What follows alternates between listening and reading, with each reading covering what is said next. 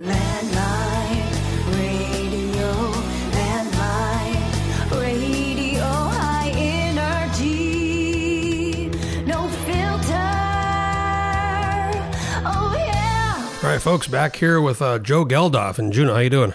Well, it's nice to be with you, Jeff. I got to say, I was going to do this about a month ago when I was leaving Juneau, before I left Juneau, and we were in this room, this off this office conference room across from the Capitol, which is which is awesome. MEBA, Marine MEBA. En- Engineers Beneficial Association, right? Yes, the Marine Engineers Beneficial Association. Been very kind to let me use the the room for doing podcasts, but the old uh, recorder I had, the SD card got stuck inside it because the lock mechanism got jammed, and I couldn't get it out, and I ended up yanking it out with pliers, and then it broke the SD. Anyways, I had to buy a new Yeah, machine. so I wouldn't touch any of those lines with a 10 foot pole, Jeff. Well, we weren't, weren't able to do it then, which would have been actually good because you're in the news now with this lawsuit against the legislature for accepting this COVID money.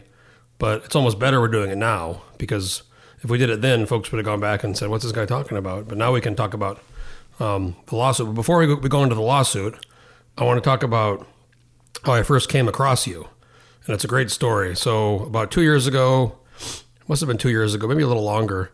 I got a text from a staffer who was like, "You have to turn on uh, this committee. I think it was Judiciary Committee or some committee, and you were testifying public testimony.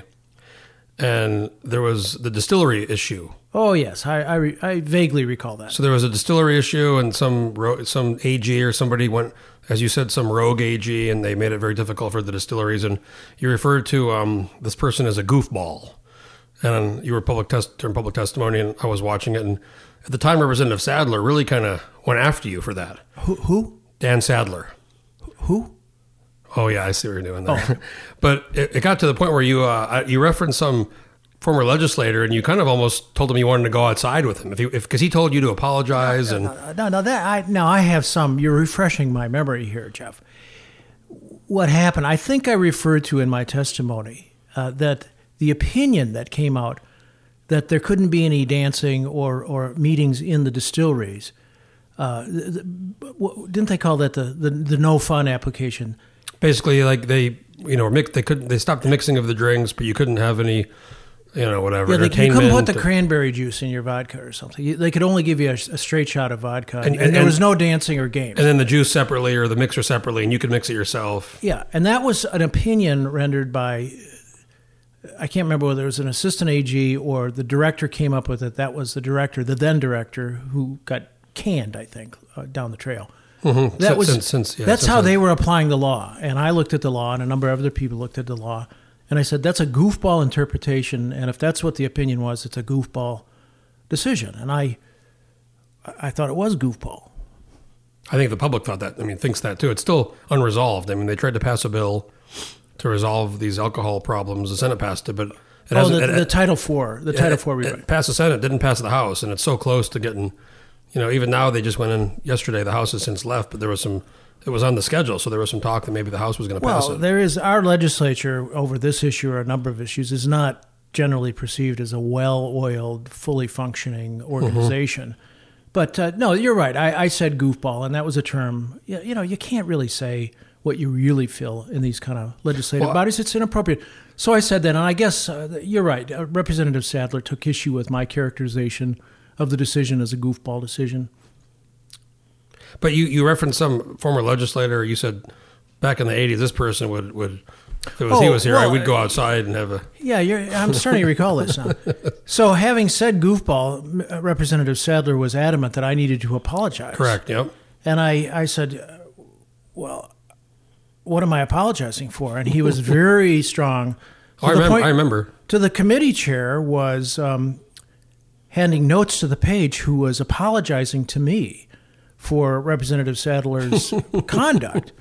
And, uh, and it was all kind of amusing until he kept harping and insisting that I apologize. And I said, Representative Saddler, I have spent a lot of time in this building going back a lot of t- years. And I said, I don't think goofball rises to the level of, of hostility. I recall the time when uh, Lou Dischner, who was uh, Bill Egan's first commissioner of labor, and his best friend in the world, Alex Miller, who had been an advisor to uh, They, be- they became lobbyists. Yes, they became very potent lobbyists, and they really liked each other and they worked together. But there were times when, and there was one time, the two of them were so mad at each other they got in a fist fight and were rolling around on the floor in the elevator well. Now, so Oh my God. that's kind of my standard for a real disagreement. And you know, frankly, I don't remember what Mr. Miller and Mr. Dischner were fighting about, but I, I didn't think that referring to a decision by the director and the attorney general's office that was obviously inconsistent with the way the law was actually written. Uh, characterizing that as a goofball decision Yeah. didn't rise to the level of that. And I guess some people thought I was asking Representative Saddler to step out of the back side door That's what I thought. and, and have a fist fight. But you know, I, you know, I'm too old to get in a fist fight, uh, even on a hockey rink, much less with Representative Saddler. Besides, it wouldn't even be fun. Well, you know, he's basically doesn't seem to me the guy who could hold his own in a, you know, in a bar fight against a drunk. So, the whole thing kind of de-escalated pretty quickly. Anyways, well, the um, chair, the the chairman of the proceeding, wasn't that State Affairs? I think it was the State Affairs Committee. maybe it was. This yeah. started to rein in Representative Saddler, who was, as near as I can tell, incapable of controlling It was just bizarre because he really kept just he went on this thing and you guys he just kept like kind of doubling down on it and he was really adamant that you apologize and then eventually it just kind of all stopped. But it was I just it stuck out to me as and then the person I said who's the person testifying and the staffer told me some guy named Geldhof and I thought it was like a like a Gandalf. I thought it was like a character from like a Lord of the Rings or The Hobbit or something. no, no. Well, you know, Representative Saddler had a fairly consistent history of doubling down on dumb. So, you know, and that's why he's not in the legislature anymore, I think. well, he tried to challenge uh, Reinbold for the Senate seat. That's what happened. Well, Go big or go home. yeah. And he's at home. Well, no, he got a job. He's you with know, uh, DNR. yeah, uh, you know, everybody's you know gets a sinecure around here. Apparently, you know, good thing we're rich because you can put political hacks you know, Are we on the are, payroll. are we rich still? oh, we must be because we're putting people who had no value to transactions like uh, Dan Saddler back on the payroll. Hundred and some thousand must be. Well, like I say, I'm, I'm, wait, I'm waiting for one of those patronage. good thing we're rich. So, Um, anyways, let's let's get into more about you now. I met you when I came to Juneau. I guess not last session, 2019 session, and we got to know you a little bit. I saw you in the Capitol. I, I met you when you were with Clem Tillion.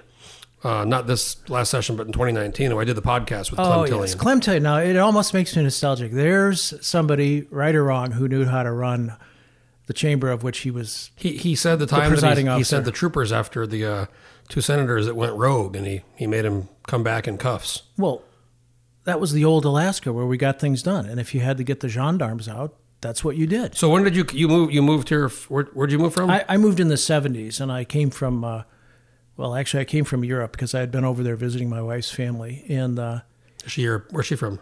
well, she's from Pennsylvania, but her mother was from the Netherlands. So we were over visiting relatives, and we uh, came back and picked up an automobile that we had left outside of New York City and drove to Prince Rupert and got on the ferry and got off in Auk Bay, and uh, we've been here ever since.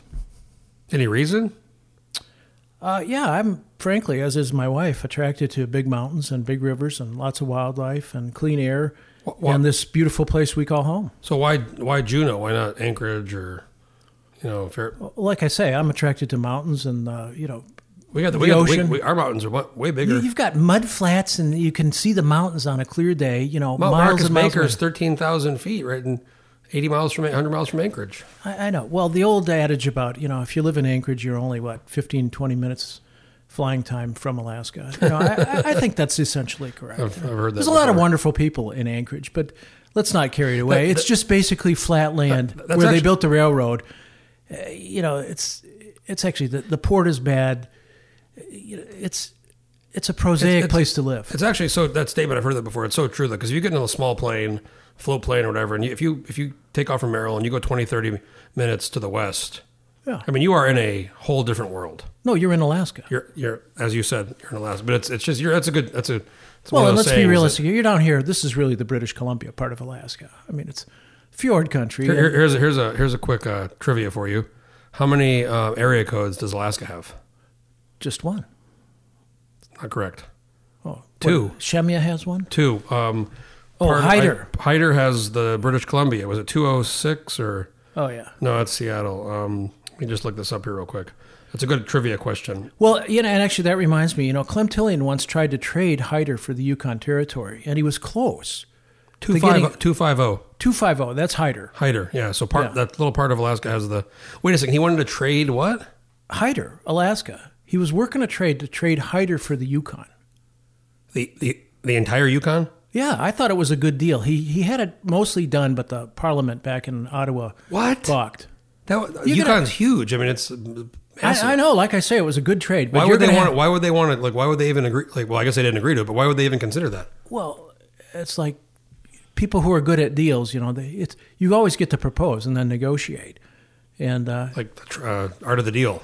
the like Trump. No, not a, well. The art. let's. Can we confine this to just Alaska? We don't need to deal with the president. I'll just say one more thing. Trump does have an Alaska connection. I mean, his grandfather, grandmother, one of them was here in Dai during yes, the he did. uh, no, I think it was his uh, grandfather ran uh, groceries and girls. right uh, dur- during, you know, the, during uh, the gold rush. Gold rush, right? Yeah. he talks about that sometimes. Uh, well, he should. I mean, groceries and girls is a venerable, It- it's like- long, you know, established practice it's like in any- old Alaska. Any big rush or you know any kind of boom, it's it's like usually it's not the guys going after the gold. It's the guys selling tools or booze or women, whatever it is. That, those are the people who made all the money. I I think history has shown that to be true. So you came in the seventies, but so you didn't. You were southeast. You were you really weren't probably seeing much of the the pipeline boom. I mean, a little bit probably, but not like people who are in Anchorage or Fair, or Fairbanks. Or, Yeah, I saw the the big echo, which is the the money started flowing in, and uh, but no, I didn't work on the line. Um, what what year did you get here? we got here in the late seventies, so nineteen seventy nine. Oh, so because the pipeline was that Pipeline was built.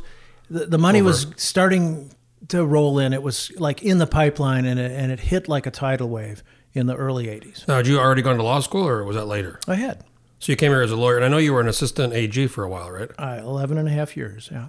Was that right? Did you do that right away, or did you do something else at first? No, I actually uh, engaged in lobbying and legislative work, and um, I found out later I was asked by a law firm to go to work for them because I had beat one of their clients on a deal, and as a result of that, I worked uh, for a firm, Ron Birch and Birch Horton, Bittner and Monroe. Oh, but- Chiro.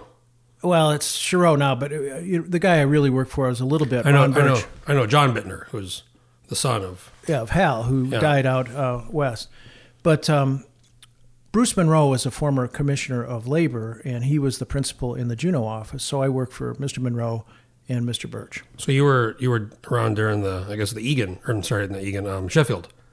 No, I actually uh, did lobbying and uh, legal work during uh, Jay Hammond's last couple of years. Oh, so you did work with? Did you know him or? Well, I knew him enough to talk about flying F4Us out in the Pacific and uh, airplanes and what he liked about Alaska. But uh, you know, I wasn't a Jay Hammond protege. I I got to know him a little bit working, you know, later on with uh, Walter J. Hickel and people when we were working on various public issues. But uh, Someone told me, I think it was Kent, Kent Dawson told me, he was chief of staff. Um, he told me that at one point, you know, um, Hammond still, he was pilot, bush pilot, he flew around, and I guess he, one point was flying around in his bush when he was governor, and he saw a plane that went down and crashed, and he landed, and people were hurt, and um, he helped him out and flew him out and kind of saved the day, right? It was, it was, it was like reported. I guess a week later, he was in D.C., and he was at dinner when with President Carter and a bunch of people and a big DC dinner. And I guess I guess Carter was like, I heard about you like rescued some people that crashed. And you're they let you know they let you fly around in that little plane, the Alaskans. And I guess Hammond's response was half of them encourage it. you know, people think of him now as kind of, uh, you know, Uncle Jay or this grandfatherly near Santa Claus figure. But, uh, you know, he had the heart of a warrior, and he came to Alaska flying a Grumman duck, um, which was probably pretty easy for him to do. Duck is that like a goo- is it an amphibian like goose or like, It- it is an amphibious plane. It's got a single big float and a little wing float, It's a biplane. And but you know, he flew uh, F4U Corsairs uh, out in the Pacific yeah I, I heard which is a handful of airplane for anybody. And he was always fairly nonchalant and low key about that. But, uh, you know, with all the dog roll poetry and stuff like that, he he was a serious, sober guy who cared very much for all parts of Alaska. Yeah. And you know, it's right up there. It's one of the top two or three best governors we've ever had and are likely ever to have. I saw a uh, 60 Minutes episode from the 70s that somebody had shared on YouTube, but it was um, kind of a profile of um, Jesse Carr, the labor Teamster leader, and it was all about him. But it was they interviewed Hammond. The whole program involved Hammond, and they were kind of going at it. And I think they asked Hammond, you know, people say you're the second most powerful person in the state, or behind Jesse Carr, and during the pipeline days. Hammond kind of laughed and said, "Well, you know, you never, you never know. It could be either one of us." But it was really interesting the way he spoke about Carr and about everything going on. I mean, he just seemed like a very uh, would have loved to have been around back then. You know, the, the, the pipeline was an extraordinary event, um, not brought in on time and, and uh, under budget. I think it was like ten times over budget or something crazy. Yeah, they did because they basically did a cost plus thing, and everybody was hogging up on it. But uh, you know, we got that done, and the Teamsters local T uh, nine five nine. I actually did a spot of work for them back in the early days when I was at Birch Horton. They they were almost literally rolling in money.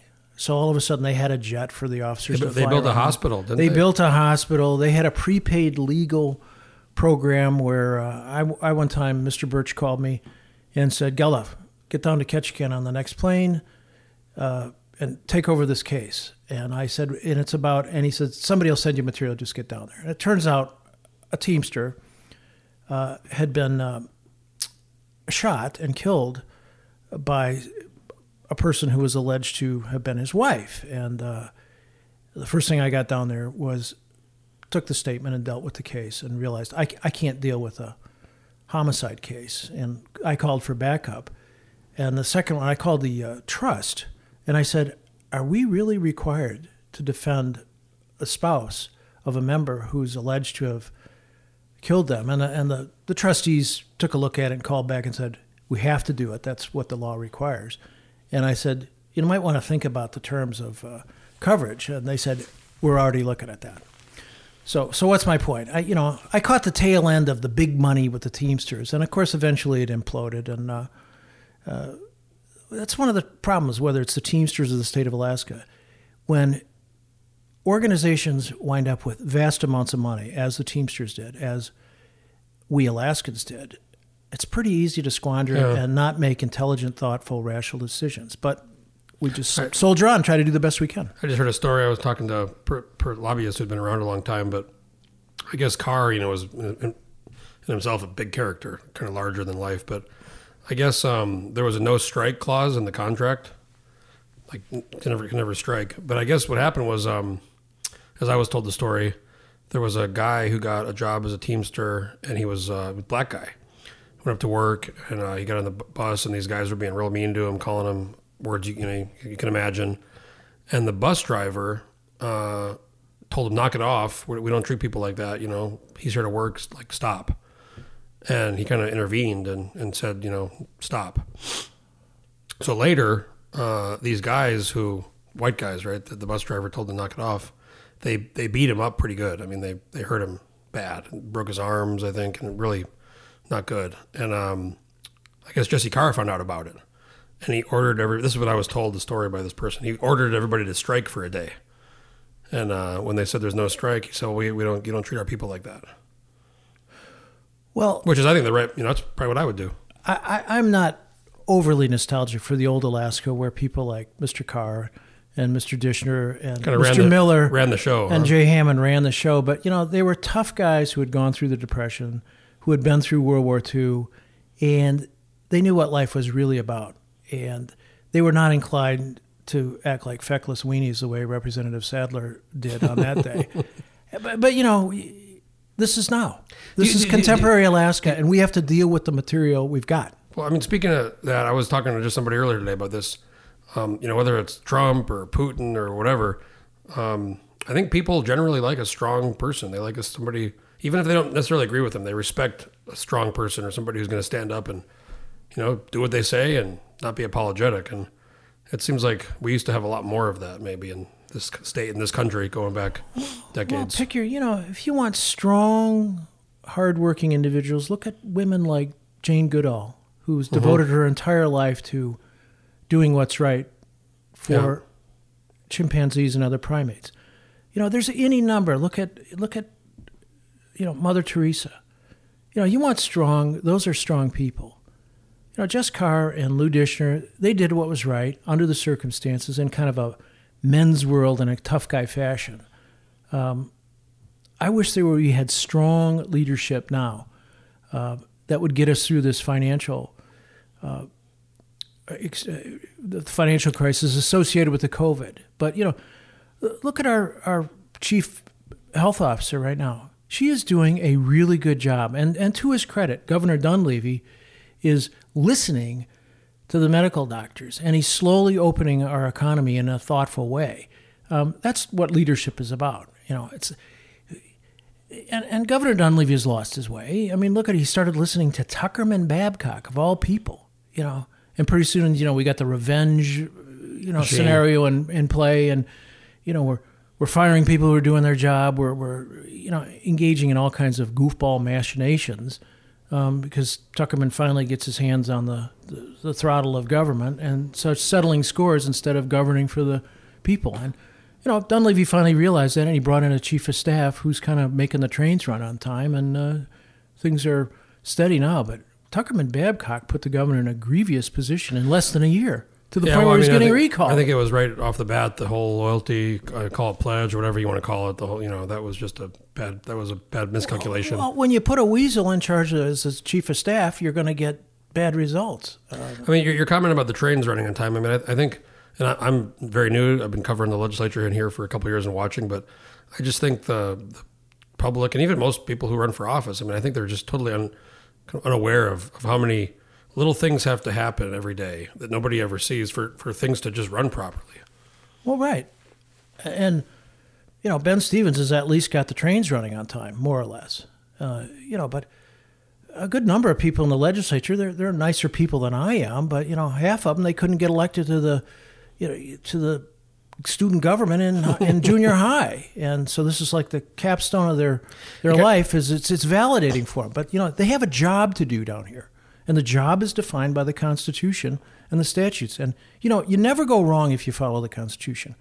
You know, if you follow the statutes, that usually plays out pretty well. And that's all the citizens want and need. It kind of amazes me that you know, you know I've, I know most legislators, and um, you know I have respect for, for, for all of them, but some of the people I don't I don't understand their motivations to be here. I don't they don't they're they're either nervous to do what, what the right thing or what they want to do because they want to get reelected, or they don't think about you know next week, let alone next month or next you know next year, let alone next week. And there just seems to be you know very few people that, that I think really want to do the right thing regardless of the consequences. And I guess I mean the biggest people want to get reelected. It's a pretty good gig. You know, it's not as good as it used to be when there was a lot of money, but you get paid and you kind of have a title. And I think some folks just that title means more than anything else. Well, you may be onto something there, Jeff, but I think, you know, at the end of the day, what we as Alaskans should do is look at people who are truly service oriented and that have a demonstrated ability to deliver in an efficient manner Well, well the the, the according to the rules of the Constitution and the statutes. I think the single biggest um, factor preventing more people from running or higher caliber candidates, and I've said this before, is the pay. I mean, fifty thousand dollars. If if you if you have a job and you're making hundred thousand or hundred and fifty thousand, or you're you know part of a family that's making more more than that, um, to give that up and come to Juneau for three or four or five months, you're losing income. You're you're you're getting scrutinized by people like me, and uh, you know the the I, I- I personally I think we should pay him a lot more. Raise the pay. Don't do per diem. Pay him 150, and then you can all of a sudden get more people to want to run, uh, who wouldn't take as much of an economic hit from you know making. I, I have to disagree with you in part. I mean, you're you're not completely wrong, but the fact of the matter is, the best public servants are here because they want to serve and they want to get something done, and it's not a job and, and a salary and everything else. They have a job to do according to the Constitution, but you know, saying that if they just paid one hundred fifty thousand uh, dollars, that somehow magically the laws they pass and the acts that they engage in would somehow get better. Well, I, I just don't. I don't. I don't believe that. There's a huge void of people, and I've talked to them before, friends or people I know. Hey, why don't you run? It's always, are you crazy? I got to go to June for three or four or five months. I, I the disagree pay- with you. For example, It's supposed to be a citizen legislature, but the reality is, the regular citizen, the average citizen, can't take three or four or five months off work, and oftentimes it's you know more than that. But then even when you're not in session, there's still work to be done. There's still things to do. So. It, it's supposed to be a citizen legislature, but the reality is it's more it's more it's a full time job. no. I think we don't want average people. We want extraordinary Alaskans who are service driven and willing to put up with all the shenanigans. Don't you want here. smart people that really understand Smart- the implications of all the things they're doing? Smart and salary don't necessarily go together. And if you don't believe that, there's any number of people out there who are very rich and basically c- could not saddle a horse or, or string barbed That- that- wire that- or that- anything else that- that's, real. That's true, but there's but there's a lot of people that aren't smart who make a lot of money for whatever reason. A lot of reasons there, but but if you're a really smart person, odds are you're going to get you know a good job and you're going to be successful. Look, some of the people who are our best legislators, whether it was Hugh Malone, you know, Dick Eliason from Sitka, I mean, there's any number of people you look in the past, they were terrific legislators because they listened, because they cared, because they worked cooperatively, even cheerfully most of the time with everybody here, whether they Yeah, were no, native or non native. It had nothing to do with money. I don't disagree with that. I'm just saying the current system right now is set up in a way that dissuades or is not really attractive to people you'd want to. A lot of people you'd want to run. It's not supposed to be attractive. There's nothing about the qualifications for a good legislature that make attractive and comfortable for people. They come here because they need to come here because, to serve. You, you think and if, to protect if- the if- Constitution? You think if the pay structure was different, you, there wouldn't be. You think there'd be worse people? I mean, I think there'd be better pe- better people who would run. Electoral politics is usually about clever campaigns and promising more than you can deliver. But you have to get somebody to put their name forward. To, You know, and I understand to go back to your point, people want a strong person, usually a strong man, which is synonymous with a dictator and everything. you know, Clem Tillion was not a gentle soul. He was a strong president, but he was a, you know, he operated within the confines of our our constitution. He believed in democracy. You know, he fought for democracy during World War II. And you know this business about if we just paid more we get higher you know all you do is have higher paid goat ropers if you don't if the public doesn't pay attention and get service oriented people with a demonstrated ability to get the job done well, I mean, I guess that's the other risk. But I mean, to, moving moving on to the we were talking about Oh, earlier yes. the, the money and all these money squandering money, and you're obviously part of this permanent fund defenders group. You and Clem Tillion and, and Minnie uh, Wally Hickel, I think, right? Well walter j Jun- hickel's Junior. no longer with us The- the Um, son. jack, Jack- sorry, hickle Jack is a board member i am a board member as is rick halford and juanita casellas So what I was going to ask you, we talked earlier about you know squandering lots of money. We have this big permanent fund that we um, you know built over the last forty some years, which is great. But we've also squandered a lot of money. In the '80s, you know, the budget of North Slope Borough was more than Chicago, and there's you know billions of over these decades. You know, we had these two billion dollar capital budgets ten years ago, and the money was there. uh, I know. I, you're sounding like a politician. I don't think it was two billion dollars. There- there was a- under, no, Governor Parnell, we had one that was over a billion. But No, no, less the biggest capital budget was was over, was over two billion. I'll- Okay, I'll show you. Well, I'll defer to you. You're and, and that was when nothing got vetoed either. When, when there was all well, yeah. all this money, but We basically had the Republicans running everything. So so much for small government and living within and, your I, means. and I believe me, I've been openly critical of it when the when the Republicans had the full control. It got you know Yeah. there was big, that's when the deficit started, and they kept spending. I mean, and by the, budget- way, I am a Republican. I'm, I'm one of those old Jay Hammond small government, maximum liberty, you know, uh, Republicans, and there's hardly any of us left. so so and as somebody who supports the full dividend, and I understand. I mean, I, I think my, my view is they should have dealt with this statute, this formula years ago, five or six, year, four or five years ago. But do you also think that we've created a, a situation where people come to expect this money, and you know, no matter what the situation of the state is, be damned, we have we we want this check. And, and and that wasn't the whole reason. I mean, I, I've I've watched the videos and read the minutes. I mean, Hammond wanted the income tax. He was sad that went away, uh, and and they all said that this was created for a time when the oil couldn't turning a non-renewable resource into a renewable resource. The, the permanent fund wasn't the whole point of this to help us and pay for government when the oil couldn't do that anymore. You know, I don't think it, was exclusively for paying for government. This was not a rainy day account for government services. It- They they set up the fund because, you know, as I understand it, and I listened to the stories from people who were actually there, including Clem Tillion and Jay Hammond. They realized that the legislature was going through all the money, like the proverbial stuff, through the goose, and that it was incumbent upon adults, and there were adults in the legislature, to save a portion of it for future generations. Which, which, uh, great idea. Great You know, idea. Very forward thinking. And that was Hugh Malone and Oral Freeman from Ketchikan and a number of other people who came together and said, we can't just spend 100% of the money that's coming through. Let's set aside 25% and put it into a permanent fund, which is kind of a trust fund, but not a pure trust fund. The thought being, save that for future generations. Well, they didn't designate how it would be spent. It wasn't for, just for government or anything else. It was just reserved for the future. Saving was a good thing. So they did that. And this was, I think, six years before the dividend even ha- came about. That's correct. Well, they, they took some runs at it, and Hammond was very disappointed because his attorney general said you can't just do it by statute. You have to amend it to get around the dedication. Is that uh, Al Gross's dad? yes, it is. Av A- Gross? Avrum Gross. No. So we amended our Constitution to allow for a dedication of funds, which is generally prohibited by our Constitution. Um, just like we amended the Constitution to allow for a dedication of fish with the limited entry regime. And the money is starting to pile up. Jay Hammond was part of creating the permanent fund, although he was less important than Hugh Malone and Oral Freeman and other legislators. But they all agreed, save it.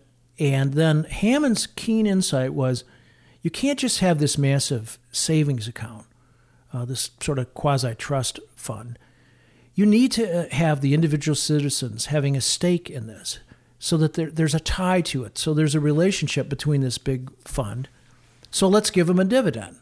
And they tried uh, attempt to pay a dividend based on durational residency. residency. If you'd been here one year, you got 50 bucks. If you'd been here 10 years, you got 500 bucks. You can see how that goes. Ron Zobel and Penny Zobel said you can't make those kind of allocations based on durational residency. Uh, that's impermissible. It's unconstitutional. And sure, and the legislature passed the statute with the durational residency allocation. It went to court, was struck down. So they came back in and they created the statute in the early '80s, the one that that worked. It went for- to the Supreme Court, didn't it? uh, it did go to the U.S. Supreme Court. Yeah. Yeah, and Alaska got smoked.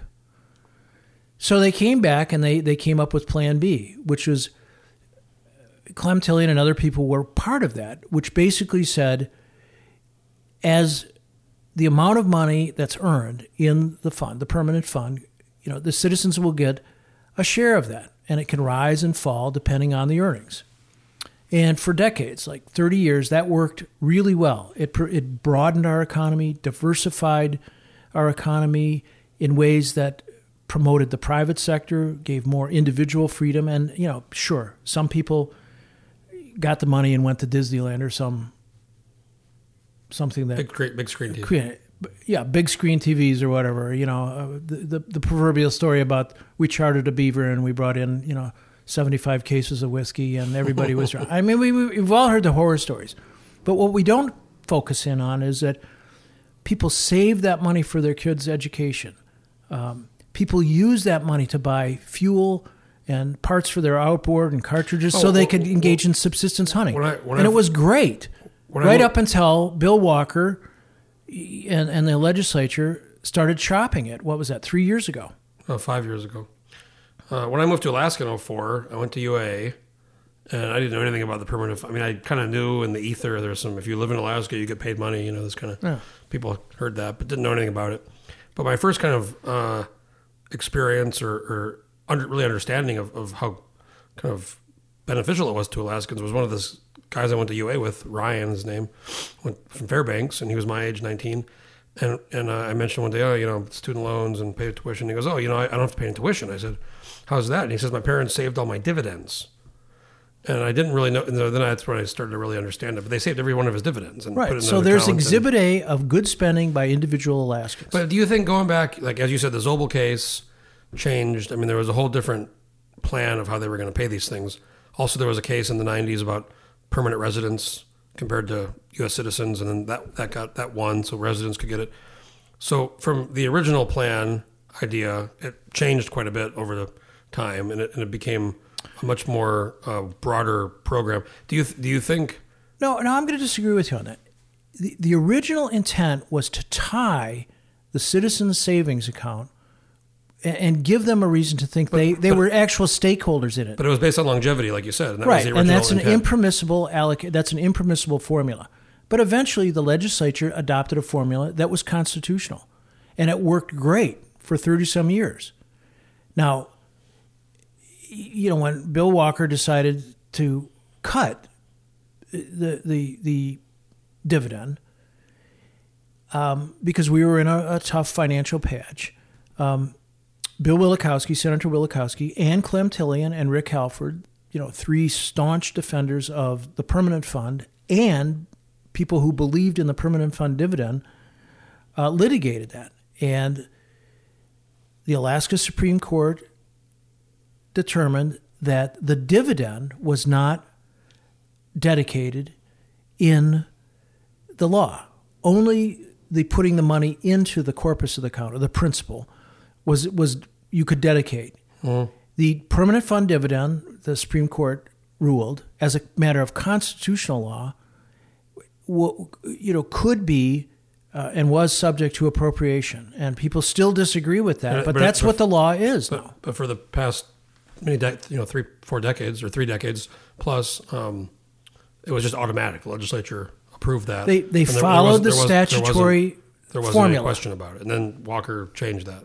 Well, Walker didn't change it. Walker He changed how he, he changed how lowered much- the amount by the statute, and and I think the reasoning. This is how I interpreted all these formulas, whether it's the school formula or the the uh, various formulas in law. When you build a budget, they are guidelines. They are aspirational. It's just like a, a formula adopted in statute that says we will pay this amount of school construction we, we will pay a permanent fund dividend. We will, and there's various other formulas uh, in, in statutory law. When you build a budget, which is governed by the Constitution, the legislature is free to ignore those statutory provisions. It turns out the permanent fund dividend formula in statute was aspirational, not mandatory. A statute with a formula, whether it's the, the school funding formula, is subordinate to the constitutional language that the legislature sets the budget. So, so your group and you, I know there's different takes on this. My, my view is uh, obviously this uh, formula hasn't been followed for five years. The, the- Walker was the first one to do it, but then afterwards, the legislature they issued a smaller than statutory dividend. That's right. I think they should have. Is your view to to, to, to put the statute, the current formula in the Constitution, or is it to change it, which has been discussed, some kind of 50-50 or 60-40 or something? I mean, I think it's wrong. They didn't change the formula five years ago, or four years ago, or three years ago, because I understand why people are upset. They say this is on the books, we don't follow it. Obviously, changing it, there's not the will to do that. But do you think the current? Because it seems to me the current formula. I mean, you're looking at if you look at even the payback, some folks, the governor's talking about that before paying back. That's a lot of money. It's billions of dollars. I mean, a, a thousand dollar dividend, seven hundred million dollars. So a Well, there's a lot of things that you're asking there, Jeff. So let, let me take them kind of in reverse order. big question. The Big question. likelihood that there will be a reimbursement payback or an allocation to pay back the so-called lost dividends, Pretty low. you know, Walker's chop and and is zero. Yeah, I agree with you. What I believe and other people, and I think I'm speaking for the permanent fund defenders here, is our first position, we would like the formula that worked for decades put into the Constitution. It- whatever formula goes in there, though, whether it's the old statutory formula or a different formula that maybe pays a little bit less, the formula for the dividend absolutely must go into the Constitution, or else the legislature can ignore it and do whatever they want. So if it was constitutional, whatever the current one or a different one var- variation, now you've enshrined a, a, a, a payout, call it an entitlement or a check or a dividend. Uh, if things got real bad, and they're pretty bad right now, we have low oil prices, you know, tourism sector's destroyed, mark, stock market's way down, which we rely on for earnings in the fund. Um, you could have a situation where we couldn't address our other obligations, pensions, schools, roads, Well, healthcare. well, let's stop but we right still there. Have to pay it, but we still let's stop there. to, Constitutional. We're, we're six between six billion dollars and seven billion dollars short of fulfilling our required public employees retirement system and teachers employment retire Right, system, the yeah. PERS TERS. We're already over six billion dollars short from meeting the financial call, and that's before the stock market took a little while. So, but going back, you know, people say, well, we shouldn't enshrine that. And, and I understand the arguments. All politicians, once they're in power, want to keep maximum flexibility in their options open. Um, my personal position, speaking for myself and not the permanent fund defenders, is I just want a workable, useful allocation formula for the permanent fund divi- dividend in the Constitution. It, it doesn't have to be huge. It doesn't have to be my personal position, the old one. But I think the citizens, that is their savings account. But- but- and I think they deserve a little slice of the earnings, and it would be earnings from there. It's not a guaranteed thing. It's not a, uh, you know, it, it must be a $1,000 or everything. I, I, as a citizen, and I think all citizens, will take the risk and the reward. If the market's good and the earnings are great in any given year, then you get a little slice of that. But that's no different than buying stock, whether it's you know Ford or you know General Electric or Apple, everything. If if if the board of directors said we are never paying a dividend, you'd think twice about owning that. You know your ownership in something. I don't dis- and, it, and and so where I finally draw the line is, should we be using portions of the earnings from our savings account for government? Sure, but that needs to be balanced with the needs to pay at least some dividend to the people who own the savings. I don't disagree with much of what you just said. All I'm saying is by adding in the by putting in the Constitution, you've essentially created another liability that's constitutionally mandated. it's mandated. not a liability. No one, no one with normal economic analysis, only a politician would say it's another liability.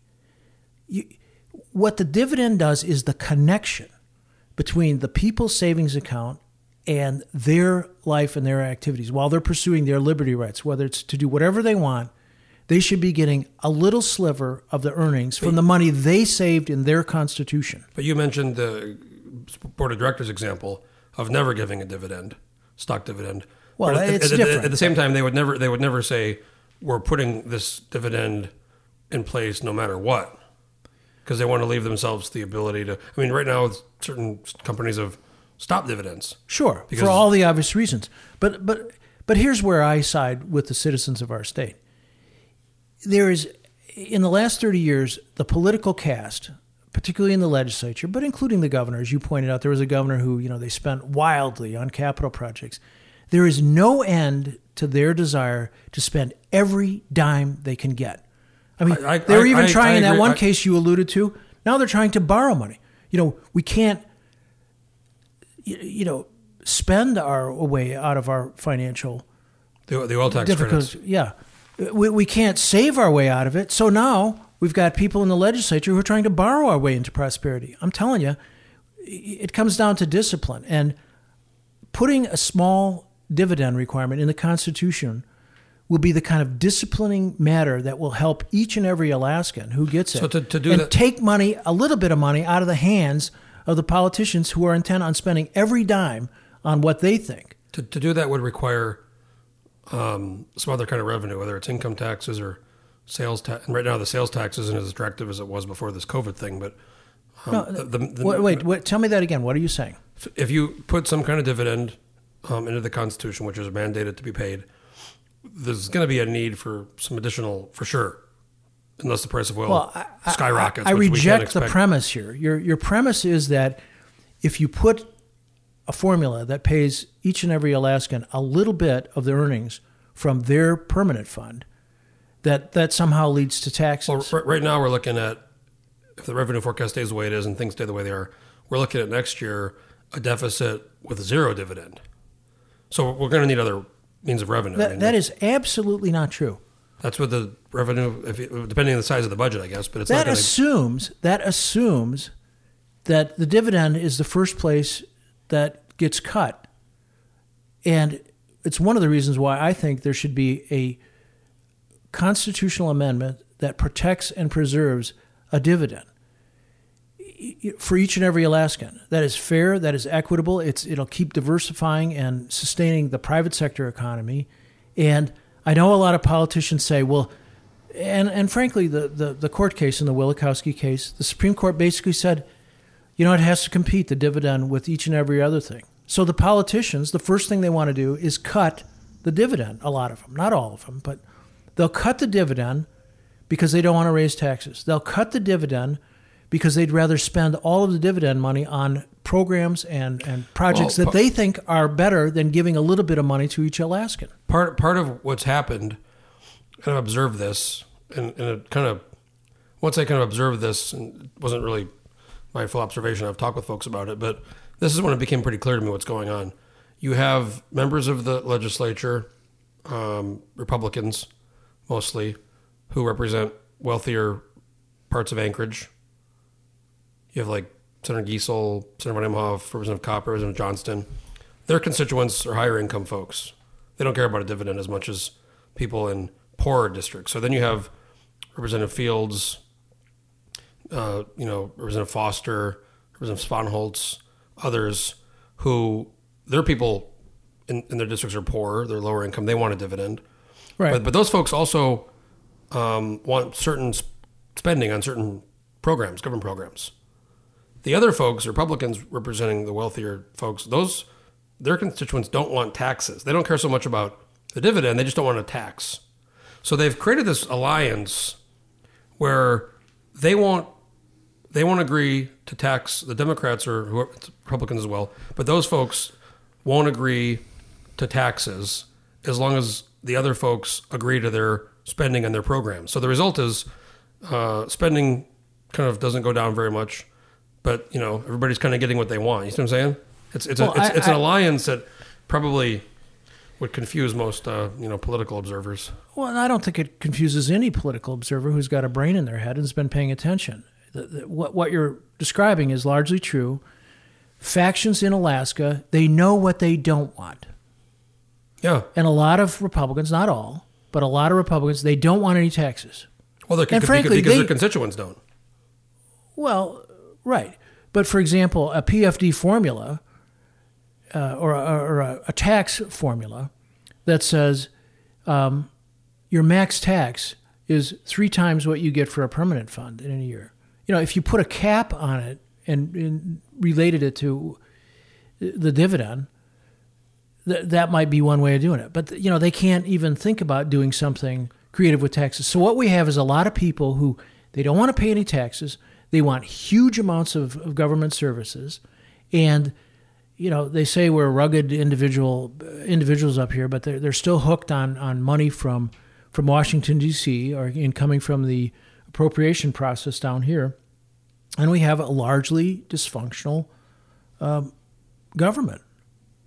I mean, I, I think, based on what I just said and we've talked about, the only way to to really solve this, I believe, is a comprehensive, uh, call it a grand bargain, where everybody has to give up a little bit of something.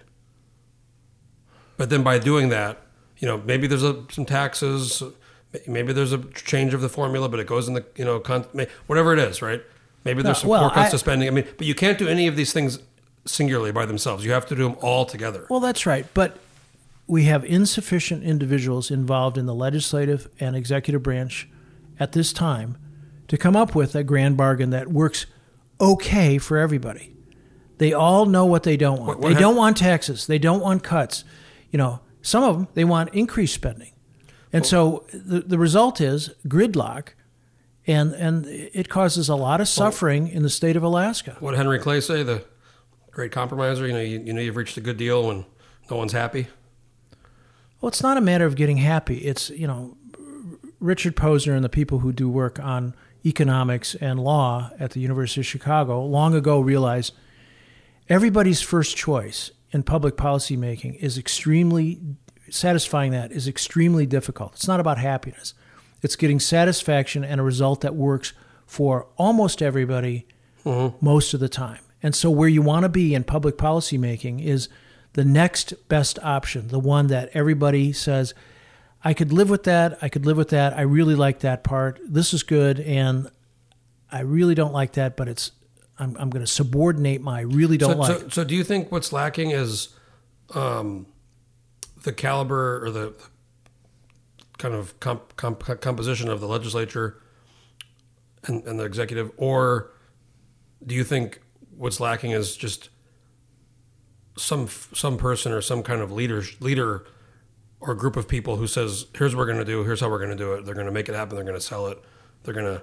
Is it both of those things, or is it one of those things? I, I'm very wary of saying a leader. You know, the big man theory. I mean, it's people. Maybe it's a, maybe it's a small group of like Listen, I, said, I watched Jay Hammond, as good a governor as we have. I even watched Walter J. Hickel. They can't impose their will on the legislature. They can't say this is it, take it or leave it. Right, They but you, but you- worked you- with the but you get in a room and you can you can you can debate or you can uh, negotiate. Right. So what we have is too few people, and and, in the legislature, it's it's not that the current president or past presidents in, in the last ten years or the the speaker, it's not that they're bad, or that but but they cannot impose. They wound up in the leadership role over a fractured and fractious group of people. And the collective result in the legislature is it's very hard to structure a comprehensive bargain, as you said, that, that works for Alaskans, where everybody has to not get their first choice. And, and frankly, I watched the negotiations and the, the maneuvering around the legislature. Um, it has a lot in common with the discussions about how to create a Palestinian state. Um, you'll never get there because there's always a holdout. And, you know, you've got people like David Eastman, even if you reached a deal that everybody in the legislature said was, I can live with this, you know, he'll vote no. Uh, you know, and, act, Well, and you can- basically you- you- in political terrorist You, you can afford to have some people vote. You, you know, you need eleven and I guess twenty one, but you, ideally you want more than that because I, I learned long ago how to count to 21 and 11, uh, unless you're dealing with the constitutional have, you, have you read uh, Mandela's book, Long Walk to Freedom? I have not. You should read it. It's a great book. But the big, his, you know, autobiography about his life. But the big takeaway of that book is, uh, you know, the theme, I guess, to, to that book is leadership. And you know, he was in jail for 28 years. He was locked up for fighting for freedom. You know, he got out. Apartheid ended. Um, the the blacks in South Africa, a lot of them wanted to go to civil war. They wanted to enact revenge, Sure. settle scores. They wanted to kill kill the white South Africans. I mean, it was very clear that was going that way. He was elected, and you know he, he explained that that you know you elected me as a leader. Let me lead you and tell you why that's not a good idea. We're not going to do that, and a lot of other things he talked about that were you know seen as not popular. But he explained sometimes as a leader you have to explain the right decision, even if Right. majority but let of me people jump don't in there. understand that. And that's important because we elect these people to make these decisions, and they know a lot more because they're there every day. They're paying attention to it. Uh, uh, you're, you're I completely agree with that. But you know what makes a good leader? Whether it's Nelson Mandela or Jay Hammond or Grace Schaible, who was the first Attorney General. You know what made them good leaders? Uh, you know what made Clem T- Tillion and, and Hugh Malone a good leader? They listened more than they talked. Well, and it really is that simple. And you've got people who, in our legislature, like uh, Senator Reinbold, who, if if she was told she had to listen to people and try to understand what they do for 15 minutes, or she would die, she would be going west. We, she would not be. She is incapable of listening, and because she's incapable of leading, she's uh, listening. She can't be a leader, and she's not a leader. She's marginalized herself, uh, and, and people like David Eastman. And we have too few people who are listen, and they don't have the experience there's- for accommodating the, the diverse needs. And so it just turns out to be an exercise in this sort of weird tribal dynamic where if you're not with me, I'm going to kill you. Well, there's 60 of them, and you, you really you need a few. You, you're not going to have 60 leaders. I mean, that's the whole point of a leader. I mean, you're going to have to have somebody needs to be in charge, or or be willing to But- get but people to, to kind of understand and Being in charge and- doesn't mean telling people what to do. It I- I means didn't- I- listening I to them and reaching reaching a level where you can bring 21 or 11 along, and I- or I- on a constitutional issue, uh, uh, uh, more. And I'm not saying telling. I mean, there's probably too much of that going on. I'm talking about getting the people in a room, listening, giving your point, hearing their point, and because at some point you have to. We can't keep doing this every year. Well, I mean, I- fighting over this I- dividend. How much is it? Thousand dollars, three thousand, two thousand. I couldn't agree with you more. But if we keep doing this, the the social fabric of this big wonderful state we live in is already starting to fray. And it's going to fray and fray and fray and thin out. It's just like your old t-shirt that you put in the dryer all the time and the heat and the tumbling action eventually it thins out and it falls apart. That is what's going on in our little democracy up here. And if it keeps going, we're going to fail. Now, does that sound like hyperbole? Sure there is no guarantee. It, you know, having a constitution, uh, you know, engaging in legislative actions and administrative action is not a guarantee life will keep going on successfully. You have to work at it every day, and it's got to be people of good faith that are willing to listen, willing to accommodate other views, and get on with life. and we don't have enough people like that in the Finding current legislature. People with those at, you know, those attributes are listening and good faith. it's not easy. Well, I, I'm Jeff. This is your show. I'm not going to ask you who you think are the adults in the legislature. I mean, to be honest with you, I don't. I don't. There's. there's No, don't- please don't I'm, listen. I'm, not going to give any name. I'm just saying there's a, there's there's a there's clearly a lack of um, overall leadership because we are where we are, and it's been that way for. It's not well, current I, people. I do it's- give credit to the speaker and the president managed to get down here and convene this last few days, and Well, and they did their and- constitutional and, job. And I want to go into that. I want to talk about. We're coming up to an hour, which is. But you're such a fast, such a good podcast. I could probably do two hours with you, but.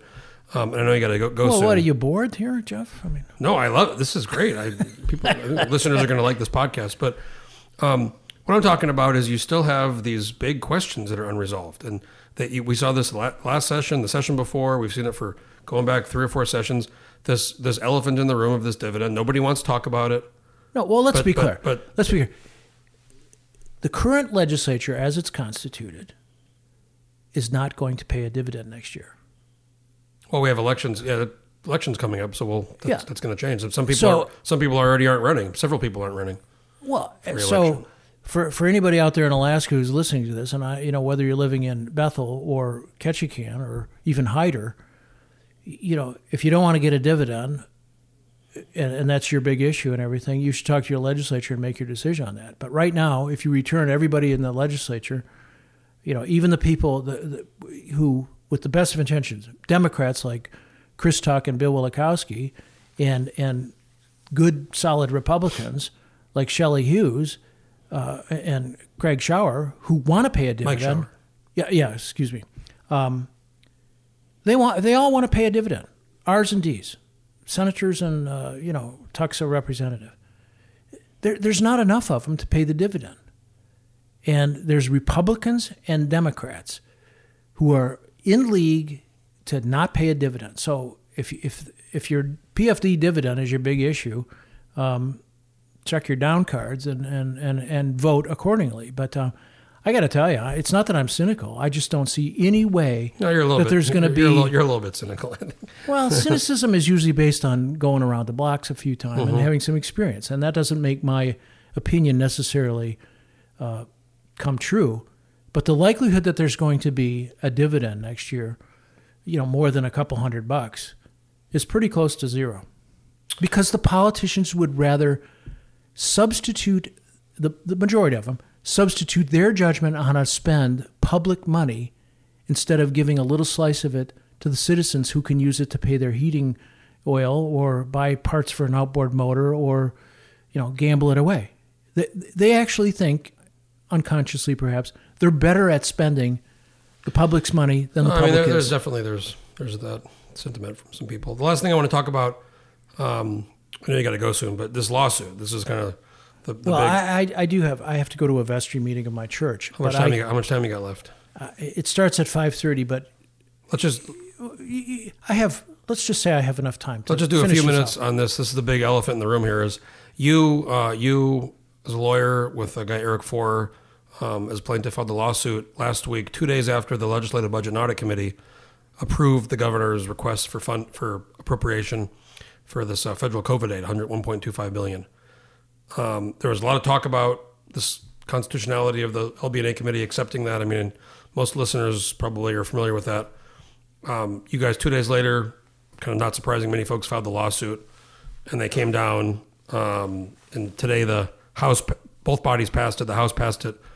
Actually, the Senate passed it first, but the House uh, gav- adjourned first. They did a sine die, or is it? It's not. It's pronounced differently, isn't it? Well, people pronounce it differently. I think most people in Alaska call it sine die. Yeah, but there's. A, I think that's not the right pronunciation. Well, I'm an Alaskan, so I'm going to pronounce it the way most I'll have to, Alaskans look, do. I'll have to check. I checked it once, and it was. Anyways, yeah, Um, so, so your, they, your they- old Latin teacher might come up with a, a better one. They approved uh, through a non-appropriation bill, basically a bill ratifying what this committee did, accepting the money the governor requested. Um, does that action is that sufficient for your lawsuit to, to stop, or because some people are still saying it requires an appropriation bill? So talk about talk about that and talk about generally why you did the lawsuit when a lot of folks, you know, they want this money and they see it um, as well. Why would this happen? Why would they stop this money from going out? well, there's a lot to unpack there. Let me start back up a little bit. I keep doing that. I keep asking you like two questions, three questions. Eric Forrer, who was a, a regent of the University of Alaska system and uh, yeah, spent a lot of time out west and up north, uh, lived in Fairbanks, and you know he's basically a, well, he says he's a carpenter. He he built homes and had a successful construction career, and he also is a limited entry fisherman. Uh, has a uh, black cod permit, I think, which he still fishes. So for about uh, oh, it was before the, it was right around the 5th of May, called me and he says, Was he- Was he uh, having some uh, Mexican beers? no, he was not. Cinco de Mayo. He said, Are you paying attention to what's going on with this divvying up the CARES Act money, the federal COVID 19 relief? And I said, Yeah, vaguely. And he says, I think they're screwing around. And of course, what he was picking up on was, was correct. Um, Pat Pitney, who is the legislative affairs uh, financial, uh, guru, the legislature's financial guru, and, and by the way, Pat Pitney was a Olympic medalist. Uh, yeah, the um, the um, shooting and was it skiing and shooting? I- No, or, what- I, I think it might have been biathlon or something. yeah, bi- I think it was biathlon. Yeah, Anyway, eighty four. Yeah, Pat Pitney is a straight shooter. Let- I like. Let's I like. get that. I like. She was a Walker's OMB director, and Yeah, and I like her a lot. she's a straight shooter, and she said there are real problems. And I think she said for at least some of this money that the that the Legislative Budget and Audit Committee is trying to divvy up, uh, wi- uh, based on the governor's supposed appropriation. And and I got to tell you, the governor does not have appropriation authority. Only the legislature has appropriation authority. But as it's been reported, and Forrer said, geez, they're trying to divvy up this loot. And, uh, and we know they want to get it out and everything else. So the legislature's in session. Uh, LB&A convenes, uh, and there was a lot of arm twisting on that. They're technically still in session, but they're not in Juneau because they did well, like an extend, technically, extended. extended technically uh, no, they re- are in session. They were in recess. they, yeah, they did an extended recess. Right, and the governor didn't want to, as he is has the ability, make them convene. So the governor cut a deal with basically five senators and two representatives on how to divvy up the, the, the CARES Act money. Pat Pitney is saying you can't do that, at least with regard to some of this money, upwards of a, a billion dollars, because there's no underlying authority. Basically, the bulk the bulk of the money. Yeah, and the the the rubric was well, LB&A will do this through this exotic procedure where we reprogram money instead of getting an appropriation, and then legislative legal comes in and says there's big legal problems, don't do this. And of course, the chairman of LB&A, um, who is um, Chris Tuck. Chris Tuck, Tuck says we got problems here. Well, Tuck, in the wonderful world of, of Alaskan politics, gets rolled, and they they pass this Seven, measure seven, seven to three. seven to three. You had who was it? Representative Spohnholz and Josephson. Andy Josephson, and Tuck say no, no. The Constitution doesn't allow this to do this. So you've got legislative, legal, and legislative affairs um, Finance. finance chair Pat Pitney saying big problems, big problems, don't do it. And they do it anyway on the 11th, and on the 13th, uh, I get a phone call from Mr. Forrer who says, "Have you been paying attention?" And I said, "Yeah," and he says. He had actually said, "Are we going to have to sue on this?" And I said, "I don't know. Let's see if they do the right thing." So on the 13th, What's the right thing? Come coming to Juneau. the right thing while the legislature's in session, as they are, is to come to Juneau. I, you know, I didn't care. They can go to the Egan Center and let people phone it in. And you know, I thought it was Well, kind of they, they didn't allow themselves to do that before they left in in um, April, or I guess it was March. Look- but they should, they should they talked about it. Some some people talked about it. Yeah, okay. Let, let me just say this. The likelihood that I or any other lawyer on behalf of somebody would sue during a pandemic if the if the legislature changed their rules by telephone is zero. They need to get the job done. They have plenary power and they could have changed their standing rules through a teleconference. You know, mm. and you know, it, it doesn't matter if So so so so Forrer tells me this is unconstitutional what they're doing. And I said, of course it is, and that's not just my opinion. That was from legislative, uh, you know, affairs agency, their legal shop, and their financial shop. So I had another cup of coffee, and at ten o'clock I started typing up a complaint. and by that that, e- that three e- three thirty, it's that easy. Well, well, for for I mean a lawyer, I couldn't do that. But it's like asking a carpenter to make a sawhorse. That's what we do. It's not that hard. So by 3:30 I had filed it and it was kind of dodgy because you know you have to basically stand way away from the clerk's office and know, uh, and they have to put I- it in a box and you know uh, but but we got the job done. I got wind of it before it was filed. I eventually kind of figured it out, and then it was filed, and I got it. And it's not that long. It's actually not that long. It's pretty. Well- so some of these legal things, it's they're thirty or fifty or hundred pages. It's hard to. Yours was pretty straightforward. Yeah, it is straightforward because this is like building a sawhorse. This isn't, you know, I mean what's important If, is if I to was let going to build a sawhorse, believe me, it would be a disaster. Okay. So we got it filed. And the next morning, consistent with my practice, I tried to call the attorney general and see if we could work something out because we sued. I'd made a decision to sue the state of Alaska and only name uh, Lucinda Mahoney in case we needed equitable relief, It's like re- an it's a- injunction. It's a revenue commissioner. She's the revenue commissioner. And, you know, people said, well, why didn't you sue uh, President Giessel or, or Speaker Edgmon or the governor? And Because Mr. Forrer didn't want to make this a political deal or a personality deal. We just wanted, all he wanted was two things. He wanted the legislature to convene, and he wanted the legislature to pass an act allocating this money in a way that was constitutional. But inevitably, it, it became. I mean, it, it's perceived by everybody as a political. well, political when, deal. When you're a politician, if you're immature, you tend to look at everything as political.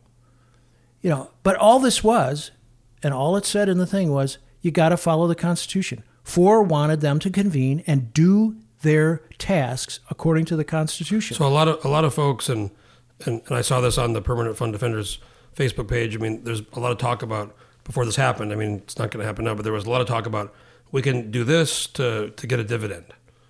But That wasn't part of the calculation, or No, and I had to um, inform my colleagues on the board that I- am not. Mr. Forrer and I, our intention, and Eric Forrer is the guy, he wasn't trying to leverage the legislature about the permanent fund dividend. He wasn't trying to say, no, the way that Governor Dunleavy carved up the $1.5 billion was bad. You- got to do it this way. He, he was accused right away of saying, well, you're just shilling for the University of Alaska because you're a former regent. Had nothing to do with how the legislature divvies up the pie.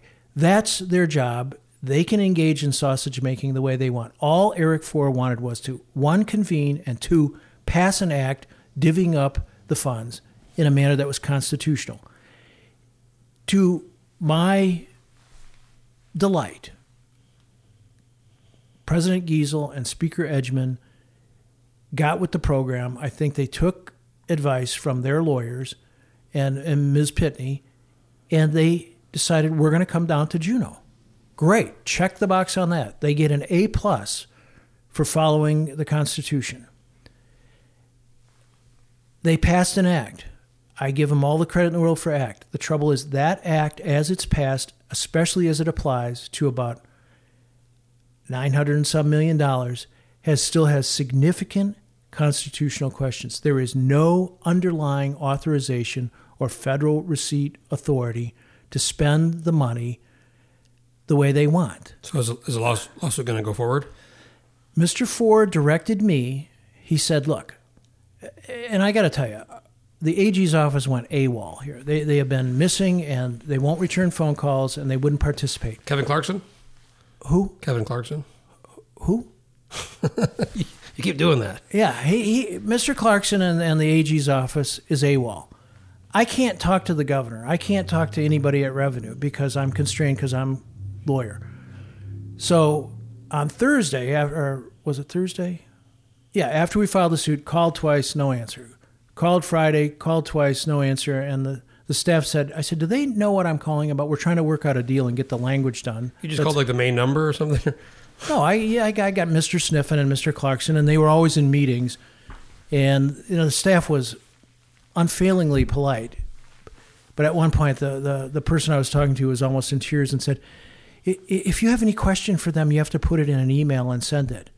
And I said, "So we're still in meetings, and we can't talk about a 1.5 billion dollar case involving our Constitution." And this person's almost in tears and says, You just have to put it in an email. So I said, Well, it's not the way Av Gross or you know, Doug Bailey or Grace Schaible or, or any of the other AGs I've dealt with would do things, but okay. So I put it in an email. Could we talk about this? We're trying to craft language that's constitutional. They still haven't showed up. So all Mr. Forrer wanted was something in the the enactment portion of it that says the legislature ratifies and authorizes because authorization is in the Constitution at Article 9, Section 13.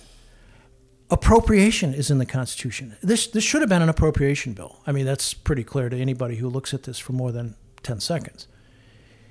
But ratification is not in the Constitution, and you can't ratify something that's not authorized anyway. Well, there was this whole discussion they keep bringing up in the 87 with the Sheffield and the Yeah. impounding money. So and- here's how that went down.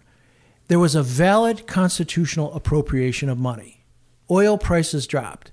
Bill Sheffield impounded money under his supposed executive powers.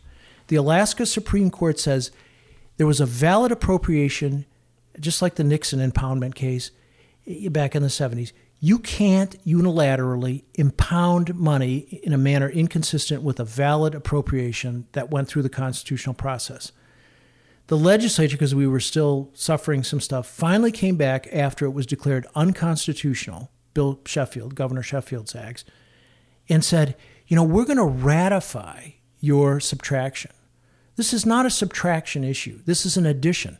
And the papers are reporting, and I think that's what the governor and the LB&A said. They're trying to appropriate money. LB&A and the governor have no authority under our Constitution to appropriate money. So all we asked was to clean this up and get a, a D plus on the constitutional grading scale. Make an act that says we are ratifying and authorizing. is D plus a, a pass? D plus is a passing grade, and it's pretty good for our legislature anymore. No, you know, for reasons that I don't apprehend, they refuse to put in authorization in the top line of the act that, that the House passed and that the Senate's going to pass tomorrow. Mr. Forrer, looking at that situation and taking counsel from me and a number of other people, including retired jurists and attorney generals, were all groaning and said, okay, here's how this is going to go down. Eric Forrer directed us to not dump the case. We will leave the legal part of it. What, what we believe the, the legislature did was unconstitutional, at least in part, with the 900 and some thousand for the revenue sharing and the fishery stuff. Which Million. Is, yeah, 900 million.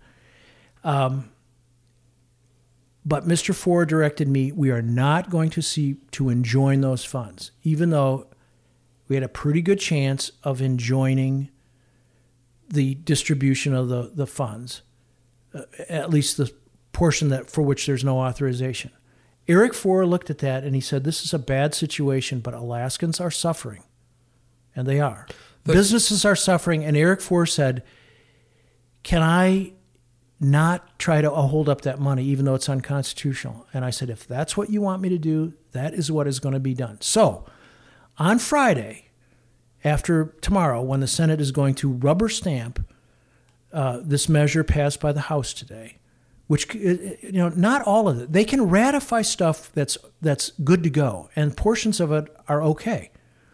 But the nine hundred and some million dollars, for which there is no previous authorization, just as Pat Pitney told him, you know, a couple weeks ago, that is unconstitutional, and we will litigate that out. But Eric Forrer is not going to stand in the way uh, or, or seek an injunctive relief, trying to hold that money there because he realizes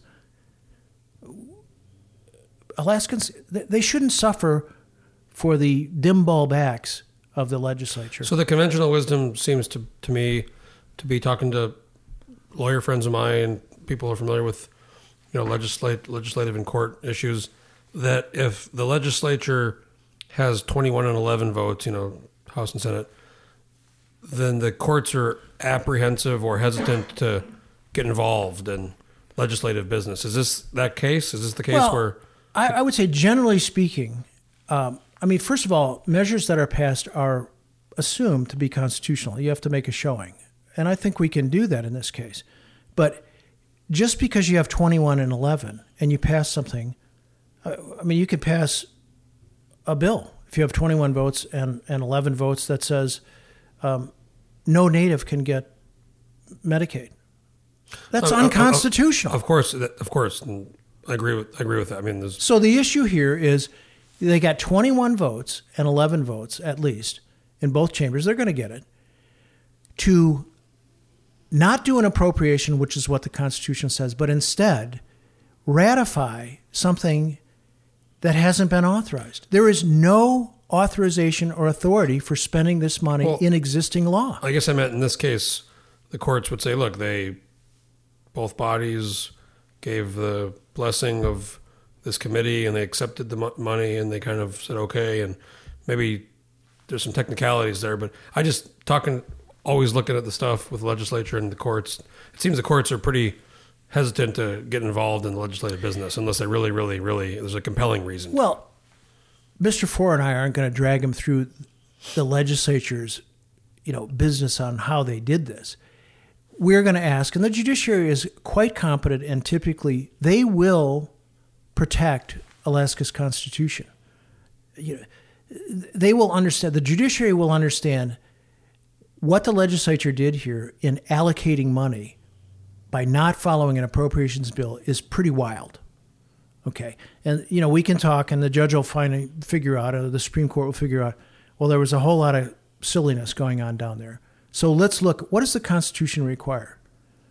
It requires an Appropriation Act. Didn't happen. What did they do? They ratified. They ratified something for which there was no legal authorization or authority. So what are we ratifying? They needed to put in authorization, in my view.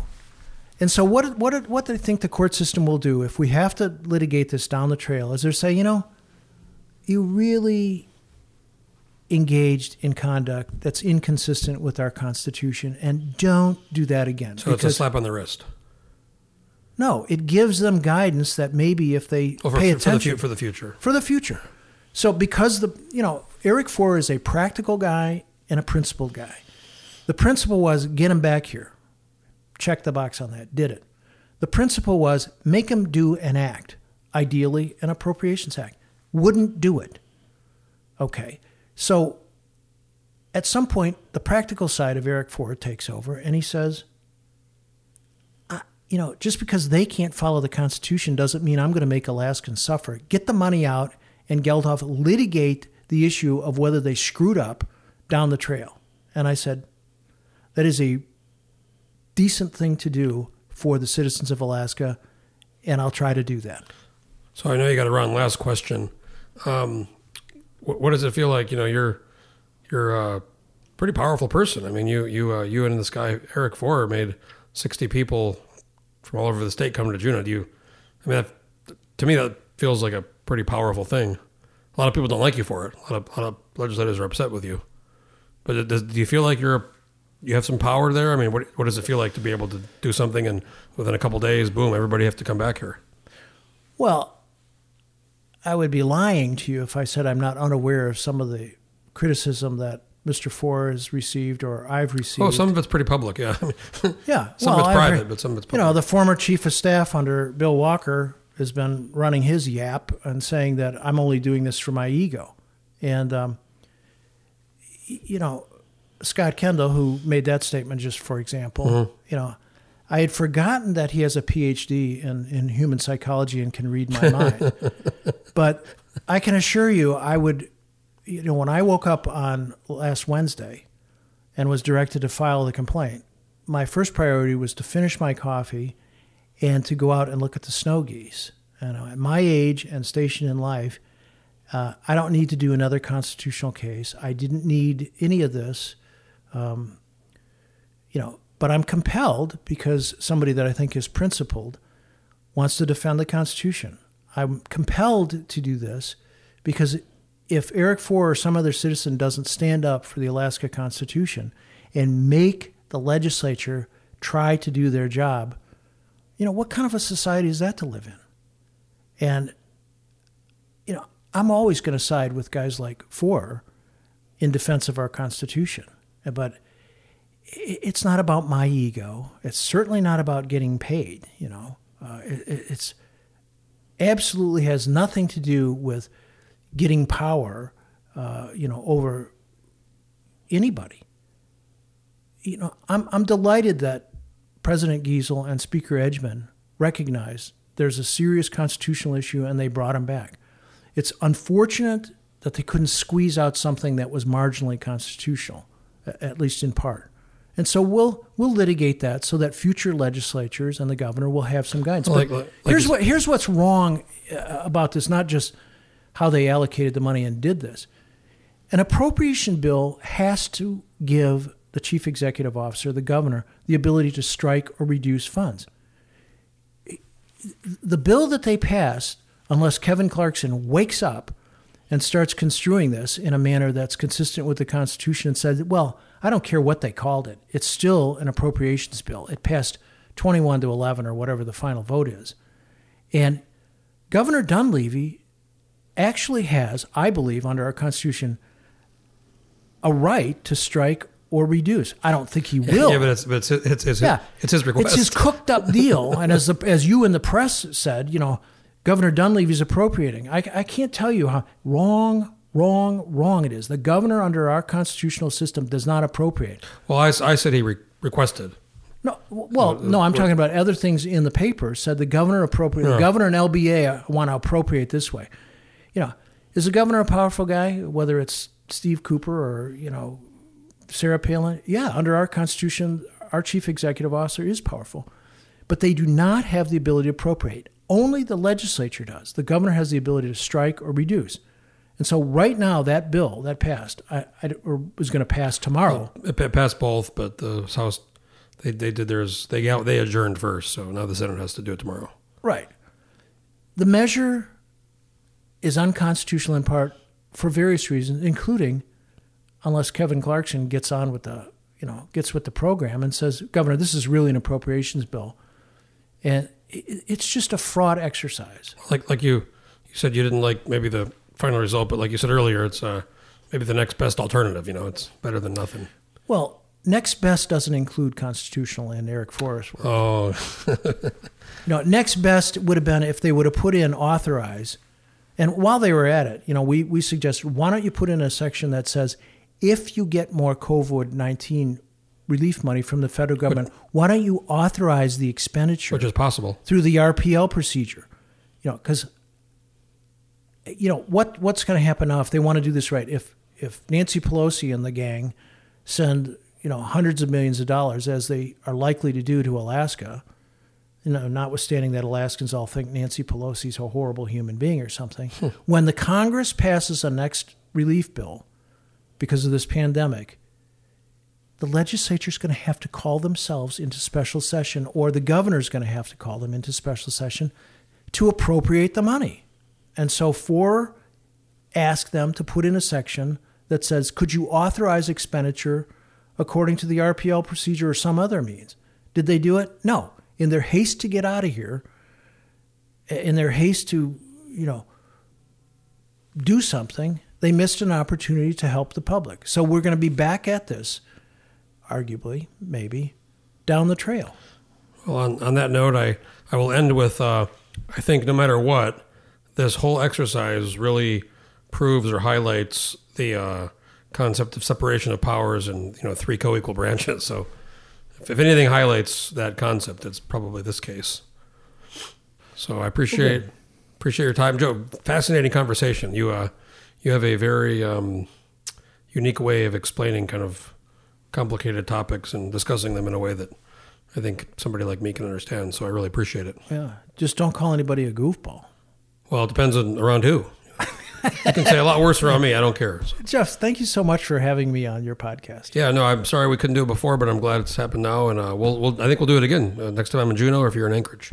And last thing I want to say, um, a few months ago, maybe it was more than that. You asked my address, I gave it to you, and you sent me a postcard. I did. and it was an airplane. It was a what was that? I forget. I, I still have it. I saved it, so I appreciate. I love. I love getting. Nobody does that anymore. Hardly anybody. So Well- I uh, I appreciate that. Who doesn't like that? You know, postcards are the sort of entry level, the the, the cheesiest level of correspondence, but I think it's. in I think you were in California, weren't you, or maybe East Coast? It was a. It was, a, it was an airplane. It was a military uh, plane, and it was just nice to get it. So Could be. Well, appreciate that.